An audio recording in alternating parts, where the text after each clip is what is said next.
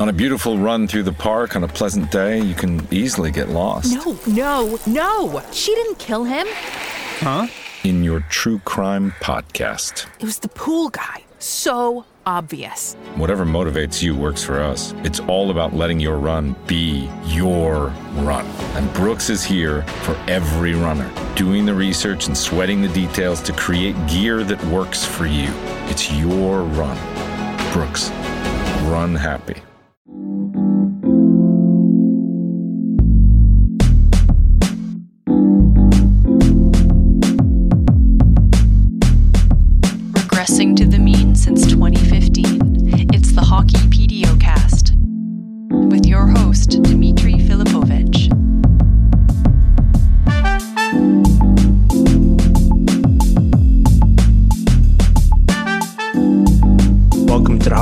My name is Dimitri Filipovic, and joining me is my good buddy Mike Johnson. Mike, what's going on, man?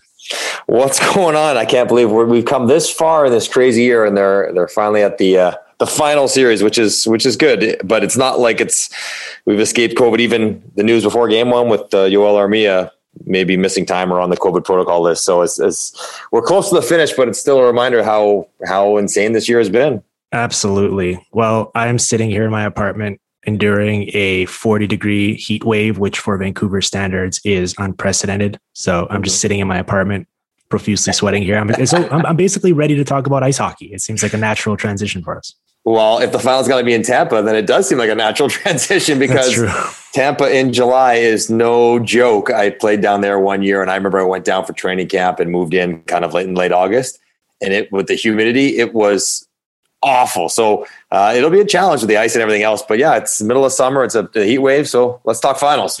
Let's do it. So here's the plan today. We are going to preview that 2021 Stanley Cup final, which is set to start on Monday night. And uh, we're going to just bounce around, talk about some interesting matchups, what we're looking for, kind of how we see it shaking out, uh, similar to what we did when we previewed round one of the North Division. And so I'm really looking forward to it. Um, so let, us let, start it off. I, I think when thinking about this series, it really, I know it's kind of um, the natural storyline is sort of the David versus Goliath in the sense that you've got this team looking to repeat as Stanley Cup champions. Everyone is very happy to point out that they're $18 million over the cap and they're basically as loaded as you can have in, in the salary cap world for an NHL team. And then on the other side, you've got this team that was one goal away essentially from losing pretty meekly in round one. And certainly no one really expected them to make it this far. And so I think it's going to be positioned as that. But even in terms of these sort of X's and O's and the on ice matchups and sort of how these two teams are going to stack up against each other, it really, in my sense, it really is rife with with tasty matchups from you know from an individual scare level to a sort of power play versus penalty kill. So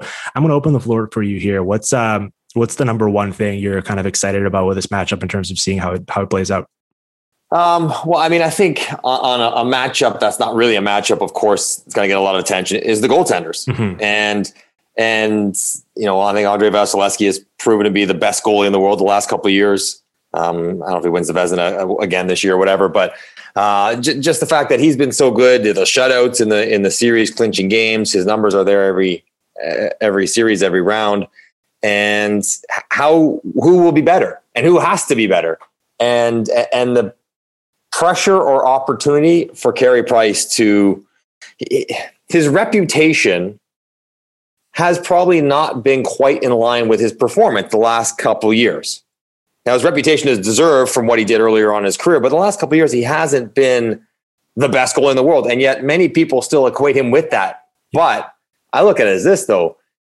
They, given what, given what he could do in this series, if he's able to win a Stanley Cup and check that last box on his resume, he'll probably have to be the better goalie in some respects. Mm-hmm. Um, I, I just they don't play against each other, but just comparing the goalies, kind of where they are, the, whoever is going to stake claim that man that mantle of the best goalie in the world, and and how how good they would have to be individually for their team to get it done.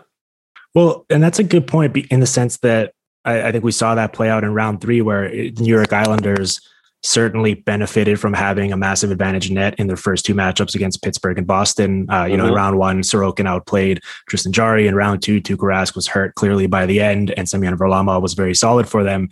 And in one sense, goaltending is random, and over a seven-game series, you know, we can't really predict the performance, and a goalie could just completely self-combust and give up a bunch of goals. But we expected the New York Islanders, they always have good goaltending under Barry Trotz and Mitch Korn. And so it wasn't necessarily a fluke. And then in round three, they essentially just ran into a team that had a better goalie in Andrei Vasilevskiy. And he proved to be the difference in that series, in my opinion. And so uh, I think that that it it is kind of overly simplistic because there's obviously so much else going on, and especially in terms of like the offensive firepower for the Lightning, mm-hmm. it's, it's, not necessarily an even playing field where you can just evaluate one goalie versus the other. But you really can. I mean, both have been pretty clearly the best two goalies this postseason, and both have been spectacular. But uh, I think it's even fair to say that you know the the Canadiens have been so good defensively in, pre- in price that you could argue that what Vasilevskiy has done uh, with the Lightning's five on five play in front of him has been even more impressive in terms of um, just his performance this postseason. I think people would sort of lean towards saying, oh, Price has been the best goalie, but Vasilevskiy's right there. I really think it is kind of one and two in either order.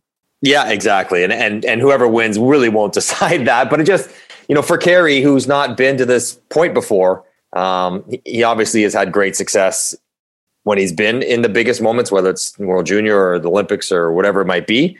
Um, but he's not been there uh, in the Stanley Cup final. So, so I want to just kind of see him. But I think you're right. And I think that's an important um, kind of point to make about this series is that this idea that Tampa is so talented and so overwhelming with all their good players, their $100 million, that they will just roll Montreal. That's not really true five on five. That's true on the power play. Yes, but you have to kind of separate five on five play from the power play because at five on five, Tampa is good, but they're not blowing teams out of the water good um, to the point where you know Montreal would not be able to compete with them. So I think it's important when we talk about it to kind of separate the five on five stuff versus the the power play penalty kill. Well, I'm not sure if you bumped into this, but certainly from what I've seen online, the framing of it is a bit strange to me, where it's like everyone decided we're going to go into this one narrative and then we're just going to stick with it regardless of what the, the numbers actually say. Like, no doubt Price has been spectacular this postseason, right? He's got a 934 save percentage. He's got plus nine goal save above expected. Like, he's been fantastic.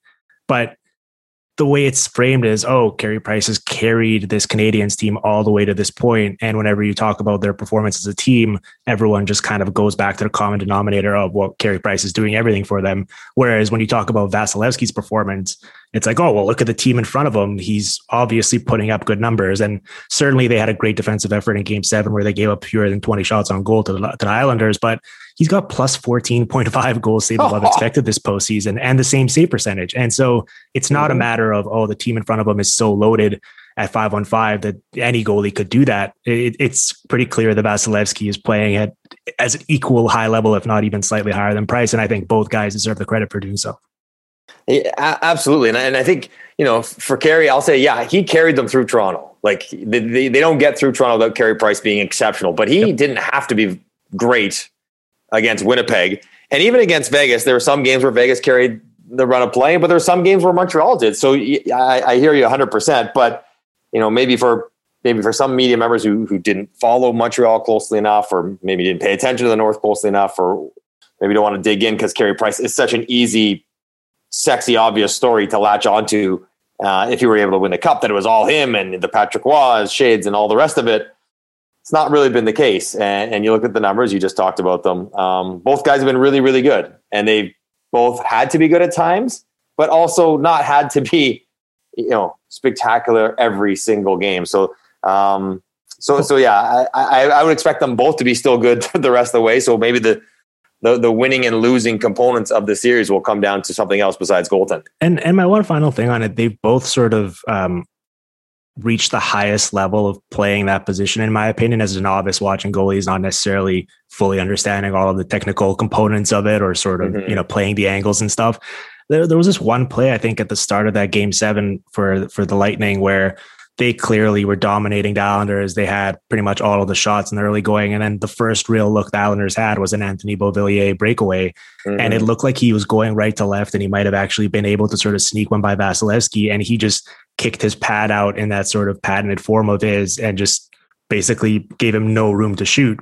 And for me, both of these guys really this postseason have made it look so easy at times that I think it's kind of as a fan just watching at home, they make the save look so effortless because they're in such a good position and and they're just kind of the swallowing up the puck that it doesn't look like this crazy highlight reel save where they're flashing the glove and putting all this flair on it. And so maybe we're just not appreciating like it, it's it's making us look so easy that we're not appreciating the greatness of the save because we're just kind of expecting them to do so. But in reality, like they're making all of the saves they need to be and then some. Well, but I think that mean again, I'm no goalie expert either, but the fewer, is say if you put up good numbers and the fewer highlight reel saves you make, the better you're probably playing because you know you're reading it clean, you're moving well, you're not giving up bad rebounds. The things that result in you having to make that diving glove save or you know flying across your stick in the air, you know, if you're on top of your game, you're not having to do that very often. And both these guys are certainly on top of their game. I will say this though, I think the one uh, misnomer that that Carey Price is so big, and he is like he's a big, strong, like physically big guy. Vasilevskiy's bigger. Vasilevskiy is a is is a bigger, heavier player than Carey Price in net. So it, there's one thing to consider. Like they are both very big goalies. Although Vasilevskiy maybe a little bit more, you know, moving more moving parts in his saves than Carey Price, but both clearly have figured out exactly what they need to do. Yep.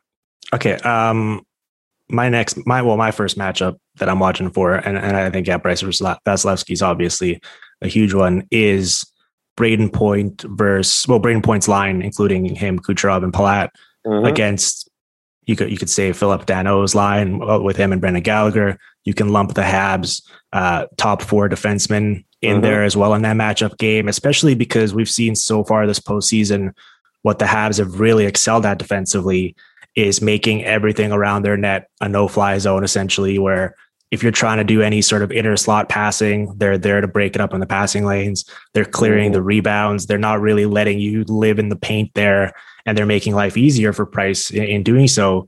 And on the other hand, you know, Brayden Point has these highlight reel plays where obviously his skating is terrific. I think he's right up there with the McDavid of, of the world uh, in his ability to score from in tight while flying at absolute max speed. And so what he does there is remarkable, but it kind of distracts from the fact that he's one of the best net front guys, in my opinion, in the league as well. Where he, if you look at his goal chart, it's pretty much all kind of living around the net, either accepting one timers from Kucherov or getting rebounds or sort of scoring from in tight. And it's such a contrasting style of, you know, the Habs clearly are going to put in every effort they can to clear him out of there and he has made such a, a, habit of basically living there that it's going to be this real battle, uh, kind of push and pull for that prime real estate. And I'm curious to see how that's going to play out.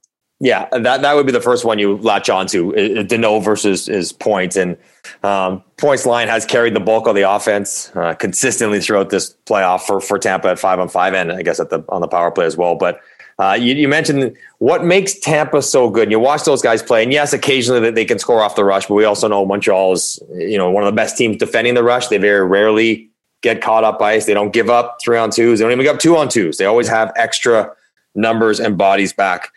But what makes Point and Kucherov so dangerous and hard to cover, and you know you watch them, you're like, hey, what would I do? And you realize they put you in bad spots. Is that they they string you out, and then they open up seams Mm-hmm. And, and, you know, Kucherov's willingness and ability to kind of play up and around the perimeter of that that area between the tops of the circles where the forwards like to hang out. You know, he goes in there, um, and his ability to pass the point. That that that is what they've done, but that's also what Montreal defends really, really well. Is that they don't let you get anything going through the box. They don't let you get anything through the slot. Those inner slot shots you just talked about. Um, that that'll be that'll be the push pull. Like you know, can they make point play in his own end and defend when they get in the offensive own? They will. Um, can they keep him to the outside like they have everyone else and keep everyone else away from the net? And the other part about Brayden Point that I marvel at is that yeah, I understand he's not a, a big guy per se, although he's like thick and strong. Is that when you watch him play, he does score a lot in and around the net, right? But he doesn't stand there to get like he, his he darts like he arrives on the scene at the right time for the puck and the shot, but he doesn't hang in there and kind of let guys hit him and slash him and, and battle him like that. And so that'll be interesting because if you got Chiarot out there or Edmundson or Weber, and you know he's not really st- standing still where they can kind of just box him out, but he's you know he works from behind the net and he comes across the far side, but he pops into the space at the right time. That is a harder cover for defensemen, especially big defensemen who don't want to chase anywhere outside that kind of slot area. They want to wait for you to get in there, then they tie you up. but his chemistry with Kucherov is so good that the puck arrives when point arrives, and then he does really good things with it in those areas. And and that's I, I want to see how Montreal defends him when he does that because that will be a different kind of challenge for Danault and for those defensemen that will play against him. So um, and in many ways, I, I've said it on air. We talked about it a lot. Like you think the way that that line has taken away the best weapons of the other team. Matthews Marner, one goal combined, Montreal wins. Connor Ehlers, one goal combined, Montreal sweeps. Stone Pacioretty, one goal combined, Montreal wins. Like if it's point Kucherov, one goal combined in this series, I think Montreal wins the Stanley Cup. So like that's how pivotal this matchup will be. But point, the way he plays around the front of the net is kind of different than maybe the way some of the other guys play. He's better at it, and he gets better service from Kucherov at it. And so I wonder if Montreal will be as effective as they have been so far. Yeah, no, I think that's a really good point. And, and you know, has there been a bigger winner this postseason than Phillip Danault? Uh, well, I mean, like a guy, he's he plays number one centerman minutes. Yep. But he does not score. And at this point, he's done such a good job. Nobody even cares if he scores. Like it's an absolute afterthought. Now I know he makes a brilliant assist for the yep. the overtime winner to, to close it out to get to the final. But like it, you're right. Um, you know, I, I think he had a I think he had a tough time dealing with the fact that he was going to get maybe a slightly diminished offensive role mm-hmm. heading into free agency. It's a big year financially for him, and you know, trying to embrace. Okay, I'm just going to play defense, and the, the, numbers won't be quite as there, but I want 25 million bucks. I might not get it if I only get 20 points. Um, but in the playoffs, none of that matters, and you can show like how he on a as a I guess a third line centerman, as a checking center, whatever you want to call him. Um, he is as good as there is in the NHL at just stopping the other team's best forwards. You're right. I think perhaps something he's been good at. You know, I've been around the Montreal Canadiens for a few years now. Yep. Like uh, that line with Gallagher and Tatar has kind of been one of the best play driving lines in the NHL for like three years. Mm-hmm. Now they don't finish, you know, with the, the, the same you know same rate as some of the other better lines like Bergeron's line or whatever, but they turn they push the play to the offensive zone, generate the chances, generate the shots, and Danault has led that and had some decent offensive years, but he got pushed down the depth chart by Suzuki and by Kotkaniemi a little bit this year. And um, but you're right. I think I think people are finally cluing into just how great he is defensively because he is really one of the very best. Well, it looked like he'd really made a bad business decision when it was reported that he turned down yes. a pretty big contract offer from them. And obviously, he struggled quite a bit offensively this year. I believe he only scored five goals. He like suffered a concussion towards the end of the regular season. It looked like it was it was really going in the opposite direction heading into his one real chance as a 28 year old or whatever to to get one massive payday. And this postseason, he's played 324 total minutes. He's got zero goals. He's got three assists. One of the most recent one obviously helped them uh, close out the, the Golden Knights, as you mentioned. But if you're like another, uh, you know, if you're his agent, you're loving this because you're watching these broadcasts and they're talking about how he's winning all of these draws and, and how he's doing all this stuff. And, and it's just with each passing game, it seems like probably the, the market for him, I assume, is increasing. And, and it is deserved. Like if you look at it, he hasn't scored at all offensively, obviously, but he's been on the ice for 44 of their 86 penalty kill minutes. And we're going to talk more about mm-hmm. their penalty kill here in a bit. He's taken 400 draws, and I know they can be certainly overvalued on these broadcasts, but he's doing a lot of the heavy lifting there for them, where he's been out there for 182 defensive zone draws at five on five and only 62 offensive ones. It's, it's pretty yeah. clear what they're asking for him. Uh, in 185 on five minutes this postseason with him and Gallagher on the ice together as, as sort of a one-two duo. The Habs are up three nothing, which is remarkable to me considering the opposition they've gone up against. And if you look at it in round one, he was on the ice for 72 of Auston Matthews' 128 minutes the goals were only one nothing for the Leafs, and the Habs will take that any day of the week if they can keep them to just the one goal. Mm-hmm. In round two, he's on the ice for 32 of Blake Wheeler's 66 minutes. The goals are two nothing for the Habs in that time. And in round three, he's on the ice for 47 of Mark Stone's 91 minutes, and it's completely scoreless. And, and I thought especially what he did in round three, uh, the combination of him and Jeff Petry, I'll say, because when they had the two of them out there as kind of a, a tag team, they were at their very best defensively what they did to Mark Stone in that series was something I didn't necessarily even think was possible. I'm not sure how banged up Stone was or what was going on there, but they made him look about as ineffective as, as I've ever seen Mark Stone at a, at a five on 5 mm-hmm. level. And, and so for that, I, they deserve all the praise they're getting on these broadcasts.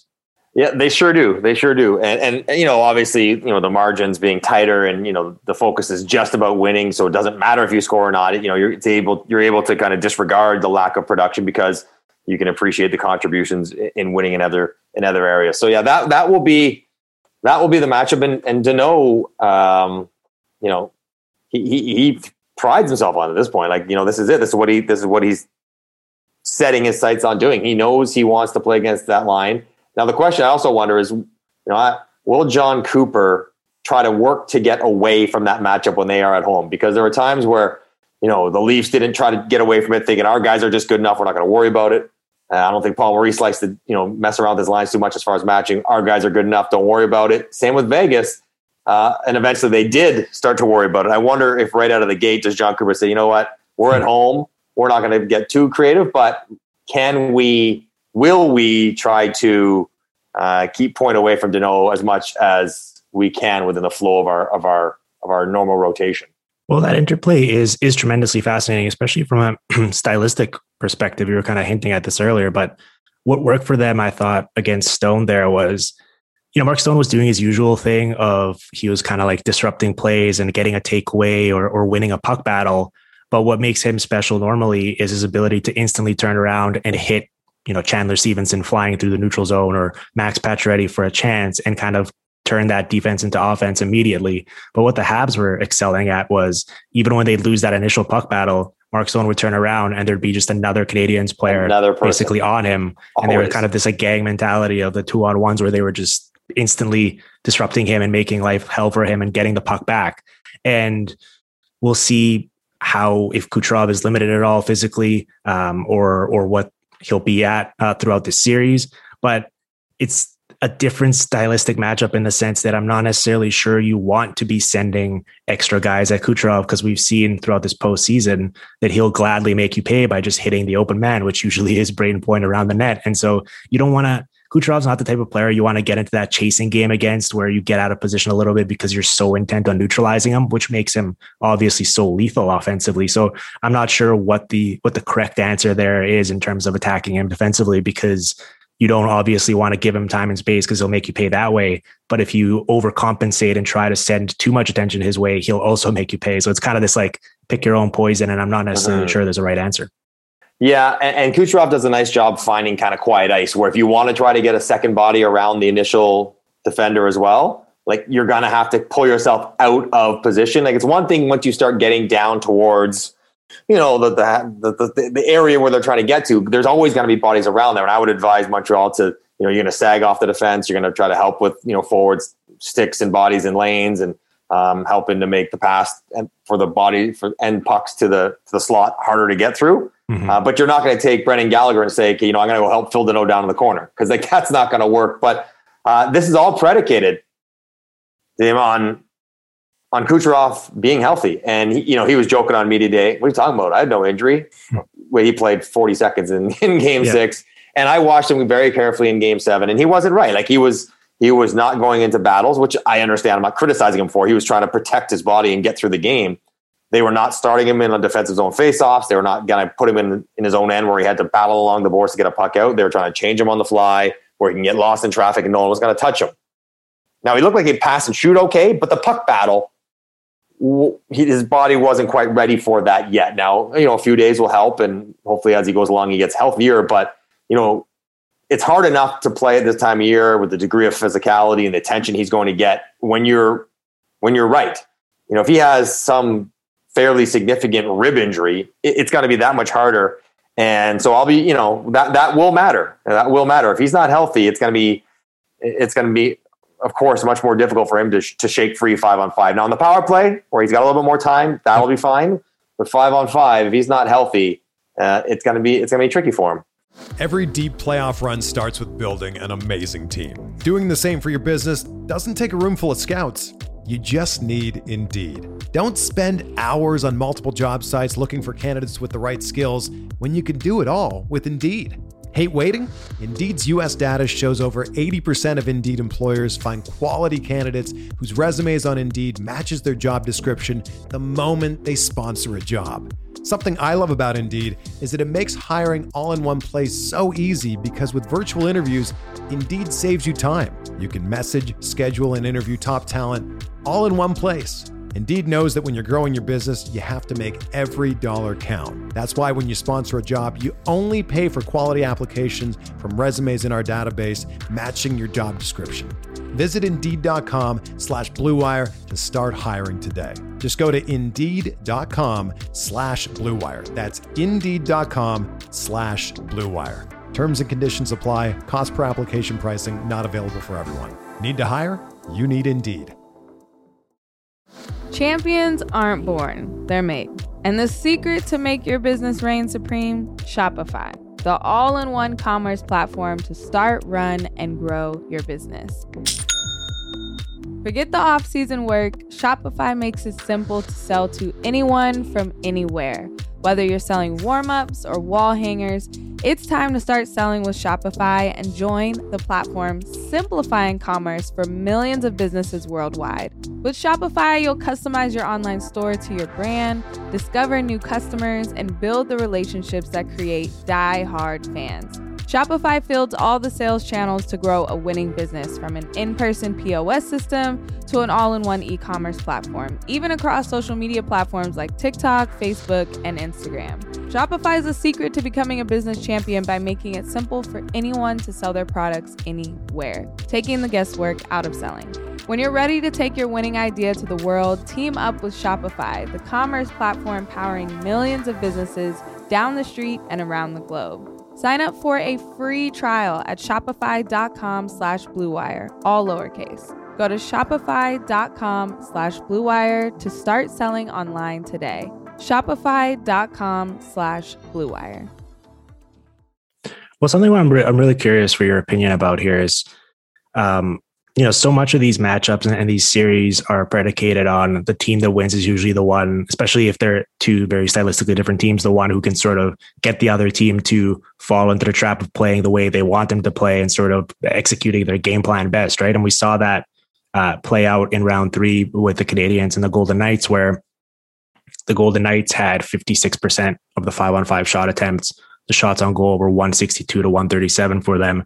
But that's exactly what the Canadiens wanted because if you look at the high danger attempts, they were mm-hmm. heavily in Montreal's favor. And I thought what they were doing what, what was really smart in the sense that they weren't necessarily sort of packing the paint, but they were making it so difficult for the Golden Knights to maneuver into dangerous areas that they ultimately wound up sort of settling for all of these point shots and you know, Alex Pietrangelo was pretty clearly, in, in, my opinion, their most dangerous offensive player. And he wasn't mm-hmm. necessarily mm-hmm. just settling for low percentage point shots either. He was moving around the offensive zone. He was really trying to aggressively attack in open spots, especially on those O zone set plays where they were swinging it to him and he was stepping into a pretty good look at Price. But when you look at the five on five attempts and how they were sort of dispersed for the Golden Knights, it was so heavily um, towards you know Theodore Pietrangelo, even Alex Mar- Alec Martinez, where they were doing so much of the heavy lifting, and that's because that's exactly what the Canadiens wanted to do, and they were very comfortable allowing them to do so, knowing that Price would a probably stop shots from distance that he could see, and b they were essentially kind of treating them as turnovers because as soon as you shoot it from there, they get a chance to retrieve the puck and instantly break out the other way. Now the the Lightning attack very differently, and they specifically tried to get kind of between the dots and funnel the puck into more high danger areas. So I'm I'm curious for your take on on how when a team is playing with the type of structure that the Canadiens are, how do you how do you break through that strategically as opposed to basically just being like, well, this is going to be really difficult, so we're just going to take what they give us because that I don't think that's going to a formula for success. Right, and and that's and, and there's that's not an easy question to answer. If it was easy, other teams would have done right, it. They right? would have done it. Yeah, exactly. And so so it's not you know it's not even to find an answer, let alone execute an answer. But I think a couple of things come to mind is that um, there will be. I think you have to be. There will be times where it's going to be hard to get it where you want to where you want to, and you have to maintain you know discipline and patience. Um, you saw Tampa kind of fall victim a couple times in their series where you know you get forced in the puck against the Islanders and it gets turned over and then you end up not playing in the offensive zone. So you, you have to be accepting of the fact that it's not always going to go the way you want, no matter what you do. The, the other team's good, they're going to make it hard. So there's that. The other part I would say is when you play in the offensive zone and you and you're trying to find looks into the into the slot, into the high danger areas, and eh, while you possess it, like don't make even if you're not able to get the puck in those areas initially, don't make it easy to cover you. Like keep moving your feet, keep challenging, and just don't keep working around the edges because I think a big part of having teams defend around the edges is trying to get them to take penalties, trying to draw penalties. Now that might be hard to do in the Stanley Cup final, but the way Tampa's power play is going, like if you can get two or three or four power plays in a game, like that might be more than enough to help you win that game. So I think drawing penalties is part of your five on five game plan. Not that you're diving around for them, but that you are putting the defensive team in a tough spot where they're going to have to maybe try to hook or hold or interfere or whatever mm-hmm. it might be. Mm-hmm. So that's another part of it. Third element, I would suggest that you work um, the, the the height of the offensive zone as much as the width, right? So I, I think the idea of finding those loose spots in between the tops of the circles, you want to put three across the top, and then activating your defensemen and and and, and having uh, the, your players go up and down, Have your defensemen, you know, be more active. Get, we saw Pietrangelo was very good at without getting caught, without cheating, but you know he was involved in, in trying to to jump into more dangerous areas. Don't just be willing to stand there at the point because I'm open and now mm-hmm. I could shoot because that's not really where you want to end up shooting all the time throughout a game for. So I would I would definitely encourage that as well. Um, and the last part for me, and I think as I talked about Brayden Point, is there's going to be an emphasis on getting in front of the net, right? Get in front of Carey Price. Don't let him see it. We know he's had trouble with screens, like all goalies do. But you know, he, there's one element area of the ice where he he hasn't been as great. Um, standing in there, posting up, unless you're Pat Maroon, I would advise against. I think Montreal has more trouble when you're moving, not when you're stationary. They want to slug it out. They want to lean on you, cross check you, box you out, make it hard and heavy and physical. But if you can, you know, slash through Carey Price's eyes while the puck is on its way, as opposed to just standing there and let Ben Chiarot reef on your back and get you out of there, that might give you, um, you know, some different opportunities as well. So I think a lot of movement in the offensive zone will be pivotal for, for Tampa. And then you do all that, and yet it's not going to work all the time, but it just, I think, probably gives them a, bit of a better chance to work more often. Yeah, I just like watching that series uh, between the Canadiens and the Golden Knights. How many times do we see a Vegas player like make a pass uh, in the offensive zone where they expected it to be a, a, successful pass, and then like all of a sudden you would see Kotkaniemi or or Danault or any mm-hmm. Habs forward just randomly stand. I mean, not randomly, like it was obviously by design, but like the the, the layering of their defense for me yep. was, was so um, interesting. And on the other end of it as well, you know, you look at the blue line, and certainly it's a bigger physical group, and it plays into what they want to do defensively in in boxing out and and you know clearing the rebounds and not allowing the other team to live around the net. But you wouldn't necessarily think you think the trade-off is okay well you know they're going to struggle a bit more in moving the puck or you'll be able to forecheck them a bit more easily and i, I thought uh, such a savvy adjustment in, in terms of the way they were playing and, and what really worked for them throughout this postseason is how much they've sort of shifted to these kind of quick breakouts out of their zone where you have Kotkaniemi or Suzuki coming back, and it's a bunch of sort of short passes where they're stringing mm-hmm. three, four passes together in a row, and all of a sudden they're out and on the rush, and it makes them so difficult to forecheck against. And so I'm really curious to see whether they're able to keep playing that way because we don't necessarily think of the Lightning as this huge forechecking team, but you know, with guys like Gourde and Point and Cirelli, as we saw against the Islanders, they can really generate a ton of offense that way as well. And it'll be imperative for the Canadiens to keep uh, you know those zone breakouts that they've been doing so far, and, they, and and I've been wildly impressed watching them do so. So I'm yeah. really curious to see if they can continue doing that. Yeah, and there's been a few that have resulted in goals. You're like, was that yep. just a five pass breakout sequence that resulted in a breakaway? Like yep. the stuff that we practice with no defenseman, and even in practice at the NHL level, we have hard time executing it properly without like putting in someone's skates or missing a pass. Like you're gonna go deep, pop pass to D to hit the low centerman to the wing to the like. It's it's it's hard to do, and let alone with defense. But I think the one part that where where, where Montreal system um, kind of lends itself to that is that they have so many people around the puck, mm-hmm. right? So like you know the, the, the passes will always be short, and you have to be willing to make 10, 12 foot passes and move off the puck. But because the wingers are kind of collapsing down low, and because the centerman is always down around the pile, and usually the two defensemen around the pile. Like they're willing to kind of put those passes together as opposed to maybe you know where the wingers might be stretched out, standing by the blue line, and just maybe just chipping it out with the other guy kind of flying the zone. Because the way they play defense, those passes are there. Now you got to be on point when you do it because everyone remembers was it Eric Staal had the terrible turnover? He put it right onto Nick Waz stick. Nick Waz yep. stick because he was looking to initiate that kind of breakout. Then a little pop pass to the to the weak to the weak spot in the ice and um, if it goes wrong it can go wrong. But you're right it's been um, it's been a nice part of Montreal's game uh, that they're able to, to to, to transition quickly. But we we know this like we know well Montreal has always been kind of a quick transitioning team and we also know that if you get a team trying to get in on the forecheck because they can't skate in their own, and they're gonna if you can, you know, the third man forechecking discipline is not always perfect because guys are trying to find offense and guys are trying to fight to get to the front of the net. And maybe you're fighting to get to the front of the net at the same time a puck turns over. Well, now you're on the wrong side of the puck. Like there are opportunities even off forechecks to go the other way, and Montreal's done a good job of it. Well, I'm really curious to see if this continues. But in game seven, the Lightning clearly made a very concerted effort, even though they only scored the one goal and it was a shorthanded goal at five on five the NBC broadcast, I believe, did a great job of pointing out there was one five on five sequence where both Cernak and McDonagh were behind the other behind team's the goal net, line, yeah. right? And there was so many instances where Victor Hedman was like Sergachev sprung Hedman for a breakaway after Nicoletti couldn't knock the puck down. And, and mm-hmm. they were doing all of this stuff where it was like, okay, they they clearly feel the need to get more aggressive and activate defensemen as you were talking about because otherwise they're not going to be able to generate a sufficient amount of offense. And I'm curious to see if that continues trickling into this series and if they keep playing that way because obviously when it when it you know works out and it looks good it's it's fantastic. But when mm-hmm. it doesn't you're susceptible coming back the other way. And and this Habs team it's weird how everyone seems to think they're boring because they're defensive and they rely on their goalie but they have one of the most fun attacks in my opinion in terms of strategy where they're basically just looking to counter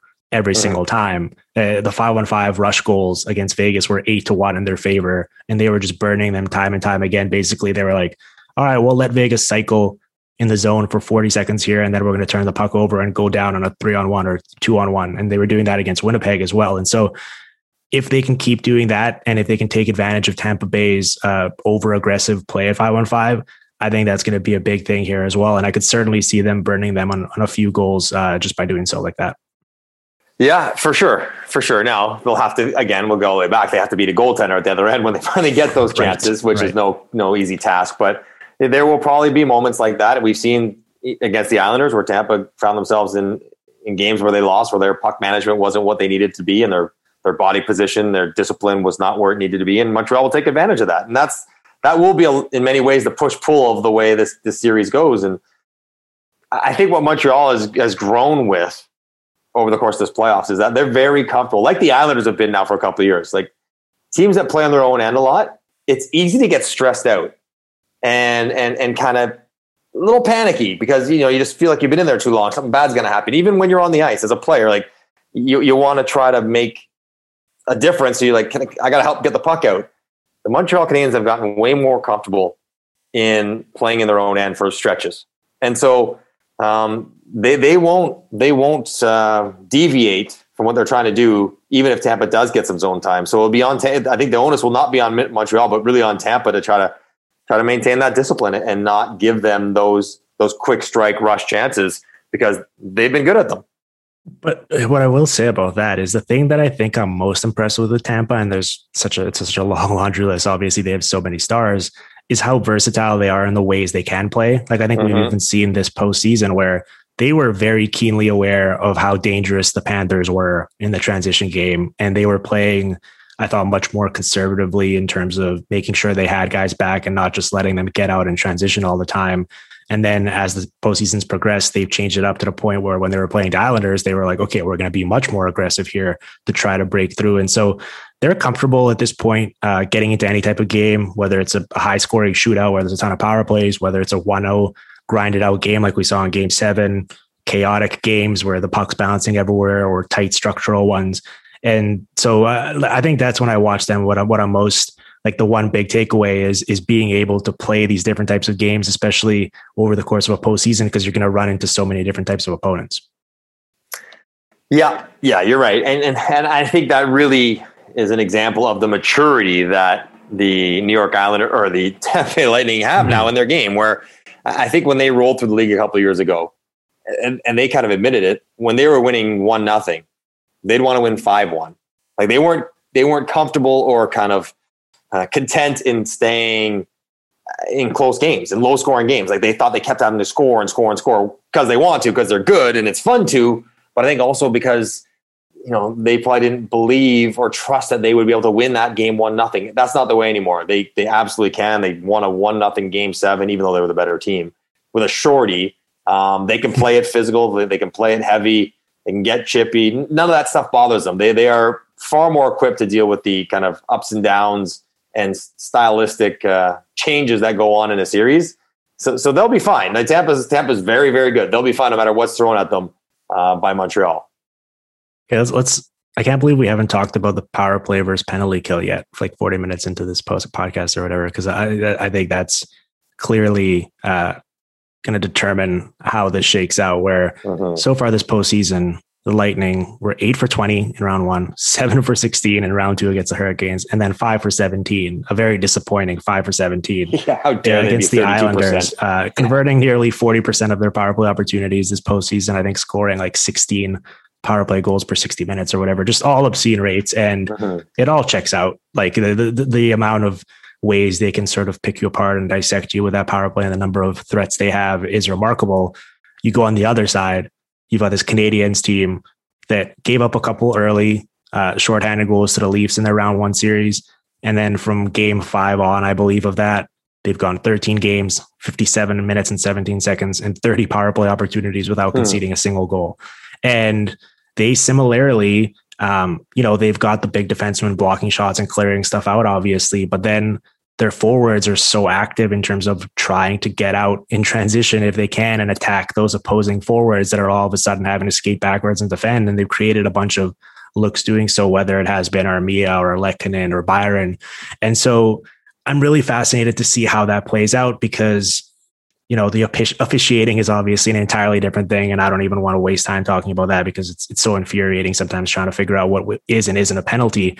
But I think for this mm-hmm. Habs team, they're kind of the trickle down effect of being able to kill off these penalties with the frequency and ease that they have allows them to maybe push the envelope a little bit defensively and be a bit more aggressive, knowing that, you know, they can deal with the consequences of it. Now, in this series, it's going to be an entirely different animal in terms of the firepower they have to go up against. And I'm not necessarily sure they can continue banking on Carey Price stopping 952 or whatever of the of the shorthanded uh, shots he faces, but they're going to need a similar effort because obviously it's not very tenable for them to give up seven, eight, nine power play goals in a series against the Lightning.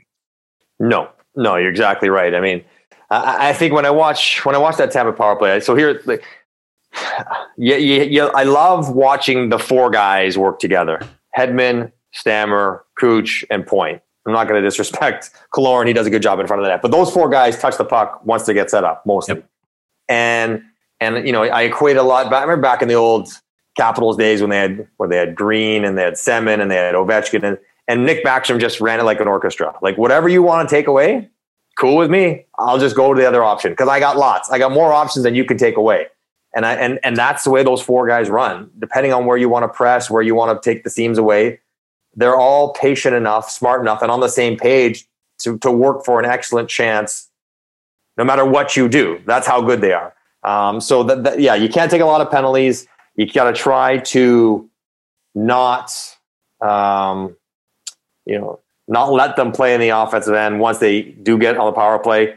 Montreal has been really good, of course, with their kind of initial zone entry pressure. Like they get, they shrink that zone, two defense in the corner. They dump a forward in the battle as well. They put the other forward just outside the pile. They go four on three all the time on entry. So like that's to me where the power play will be won or lost in this series. Like how well can Tampa get in, get in and get set up? Because once they get set up, I think they're kind of going to get chances. They just will. They're just they're just too good. But getting in is harder than getting maybe a good shot once you are in. So like that's to me, can Tampa either control it, like skate it in, or if they have to get a scrum, can they win a battle, make three quick passes on the stick where Montreal can no longer chase and all of a sudden now they're in their set and they're going to run it and they're going to eventually end up with a, a point shot or a, a stammer seam pass, whatever it is. That, that I think that's that's where I want to watch how, how, they battle each other in that regard, um, because that, that that's where the that's where the special teams battle will be won or lost to me. Yeah, yeah, that's well said. Um, all right, is there any other matchups we haven't talked about yet that you think are are worth highlighting here? Um, well, I, I am curious. I, I, like. I watched Eric Staal play at the end of the year in, in Montreal, mm-hmm. and he was not very good. Like I didn't. I just. I don't know if it was you know maybe just a little bit out of shape from the quarantine time and being in the hotel and everything else. But I, I did not think he'd be much of a contributor, other than an experience. And you know he's been around, but just as far as tangibly on the ice, and I think that Perry Armia and and Staal line has been good for them. So. Mm-hmm. I, with Armia available, if he's not available, how does that impact that line? Because that line has kind of been counted on to to play in the offensive zone a little bit and, and tilt the ice a little bit. So that'll be one thing I want to watch. And the other thing is, for all the talk about the Tampa firepower, deservedly so, you know, the, the Suzuki Caufield Toffoli line has been pretty mm-hmm. darn good as well over the yeah. last several games. And they are going to have to be because the, Montreal is going to have to score. And I know they're perfect so far when it's two or more goals that they've scored, but they might have to win a game, you know, 4 3 at some point in this series. They can't win 2 1 all the time or 3 2 against against Tampa. So uh, that line's going to have to continue scoring. And I want to just highlight Cole Caufield. Everyone loves him. I understand why. I was there for his first game. We fawned all over him and everything else. Like I get it. But and, and the shot, you could tell from Dave, you know when you go out there, you you get there to a game, you watch the game. I can tell in three shots if that guy can shoot well or not. Like, you know, we, we watch enough. Like that guy has that extra little pop. It comes off harder. It comes off quicker. He can get it. You know, you can just tell. Yep. You could watch me shoot, and you'd be able to very, tell very quickly, oh, that guy's not a very good shooter because I wasn't. that guy's an analyst. yeah, that guy, that guy's retired. But uh, but I watch Caufield like yeah, okay, he can definitely shoot, but I didn't know if he could skate, and I think that's what's changed to me watching this playoff. Whether it's tracking down a breakaway chance to settle the puck, whether it's dusting McNabb wide, he's a way better skater than I thought he was when I watched him his first few games, and that allows him to to kind of get his diminutive frame into shooting positions and getting that puck off. So that line t- is going to have to keep on scoring. They probably will get played against Gourde mm. most of the time. That's a tough matchup. Those guys are difficult to play against. Yep. Um, and I'm just curious how they handle that degree of physicality, speed, and pace that are trying to check that you know kind of consistent scoring line for Montreal. Yeah, I will. If there's any concerns about whether he'd be able to play in postseason NHL hockey, he, he Caufield has certainly put that to rest. I, I think even when he wasn't scoring goals uh, towards the end of the Leaf series and then into the into the Winnipeg Jets series, he was their most dangerous offensive player. I thought in terms of the chances he was creating, and it seemed like he was due. And then, sure enough, he scores four goals against the Knights. I think the Knights combined from their forwards got five total. Um, yeah, it's it's the first touch. It's uh, the lightning quick hands. His ability to sort of leverage defenders, and I think uh, I'm, I'm going to be fascinated to see if there's any matchups with Caufield coming down the wing against Hedman and his reach, and whether he's able to uh-huh. get in the inside of him, and how right. uh, that size disparity works. Because I think you know if the Bolts are susceptible somewhere, it is it is their rush defense, and and yep. Uh, if Caufield can get out and, and, and create some there, I think that's going to help a lot. And Suzuki as well. I've been so impressed with uh, you know, he, I, I, think right now he's one of the best back checkers in the game, and uh, his ability to just constantly be in the right place and then, uh, you know, make something happen with the puck and the playmaking has been remarkable to watch. So I'm glad you brought those guys up because, yeah, I think naturally when you highlight this series, it's sort of Tampa Bay's offense versus uh, Montreal's defense, but uh, those two are, are going to have their moments and, and they're going to need to carry this team offensively. And uh, so you you think they're going to go for the matchup with Gourde's line against them? Because I was curious to see how it would shake out, assuming that we'd get a lot of Danault versus Point and that the Lightning wouldn't even necessarily be too scared to to kind of shy away from it. That would open up an interesting dilemma of whether we'd see you know them try to get Cirelli, Stamkos, and Killorn out there against Suzuki and Caufield, or whether they go for Gourde, and then how it, uh, what the trickle down effect is, uh, you right. know, between the middle sixes. Well, I, yeah, it, it is interesting, and I don't know if they'll be married to any one thing hard, yeah. one way or the other. But I mean, if I at first blush, if I'm Jon Cooper ice, so I'm probably going to try to get, if I can, I'm trying to get point out against, um, I guess, uh, not Danault's line, probably, and Suzuki's quite good, but maybe Suzuki, maybe Kotkaniemi, any any other lines really.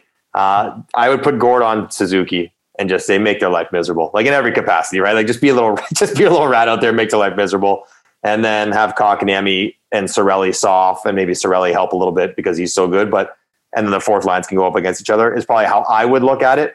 Um, I know Cirelli is really good defensively, but Stammer, you know, he's, he alluded to him being healthy enough to play, which doesn't imply great health to begin with. Mm-hmm. I think that line doesn't frighten you offensively to the same degree anymore. Um, so, you know, they're probably going to try to find maybe some softer matchups for them where they don't have to kind of play on their own end to, to the same amount against like, dangerous players. So, um, yeah, it'd be interesting to see how that goes and just how much attention they pay to it or or how it works out. But I would probably go, yeah, Gourde. If I could put Gourde on there and say, just yeah, make their life difficult in every way you can.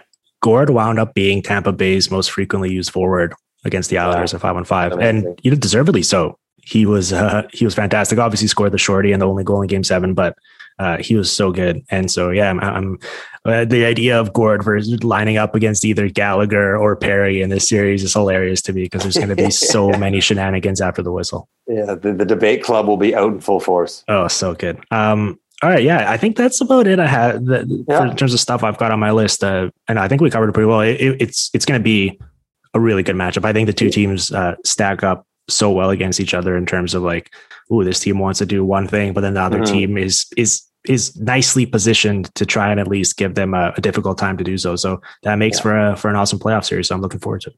One more wild card for me, and I, I, got just. A, I thought Jeff Petry was so good coming back from his bad hand. Yep. Like, and you can tell it's bad because he doesn't want to cross check anyone with. And and I think you know as he gets healthier, I think his legs may be a factor in this series too for Montreal. Another guy to watch out for to kind of help supplement there. He's very good at reading the play and beating his guy up the ice. He's got pretty good feel when he's on the rush as well. So uh, another guy to watch for Montreal to, to, to be a difference maker if they're going to be successful. He played 35 five on five minutes for Mark Stone, and the shots were 21 to seven for Montreal. It's hard to even imagine. Minutes. Uh, he was so good. And yeah, I, I, know you on Twitter highlighted, uh, you know, his gap control on one of the big goals Montreal scored, but yeah, he does that so well. And, and if he can get moving, um, yeah, that's a that's a really good call. All right, well, MJ, uh, I'm looking forward. To, I'm looking forward to this. This is gonna be a blast. Uh, plug some stuff. Where uh, where can people check you out? And what are you working on? Are you gonna be uh, on on TV for some of these games on the NHL Network, or what are you doing? Yeah, I will be. Uh, I'm. I will be with NHL Network. I'm going to be in studio for the first couple games, and up in Montreal, which will be amazing to be in the nice. rink and in the city for games three and four and six. Uh, I'll probably be popping in on TSN as well. The usual XM radio shows will be on there, and uh, anywhere else that they talk about hockey, you'll probably find me at some point in the next couple weeks. Hmm. All right. Well, this was a blast. I'm glad we got to do this. Uh, enjoy the series, and we'll uh, we'll check back in with you sometime down the road. All right. We'll talk to you soon.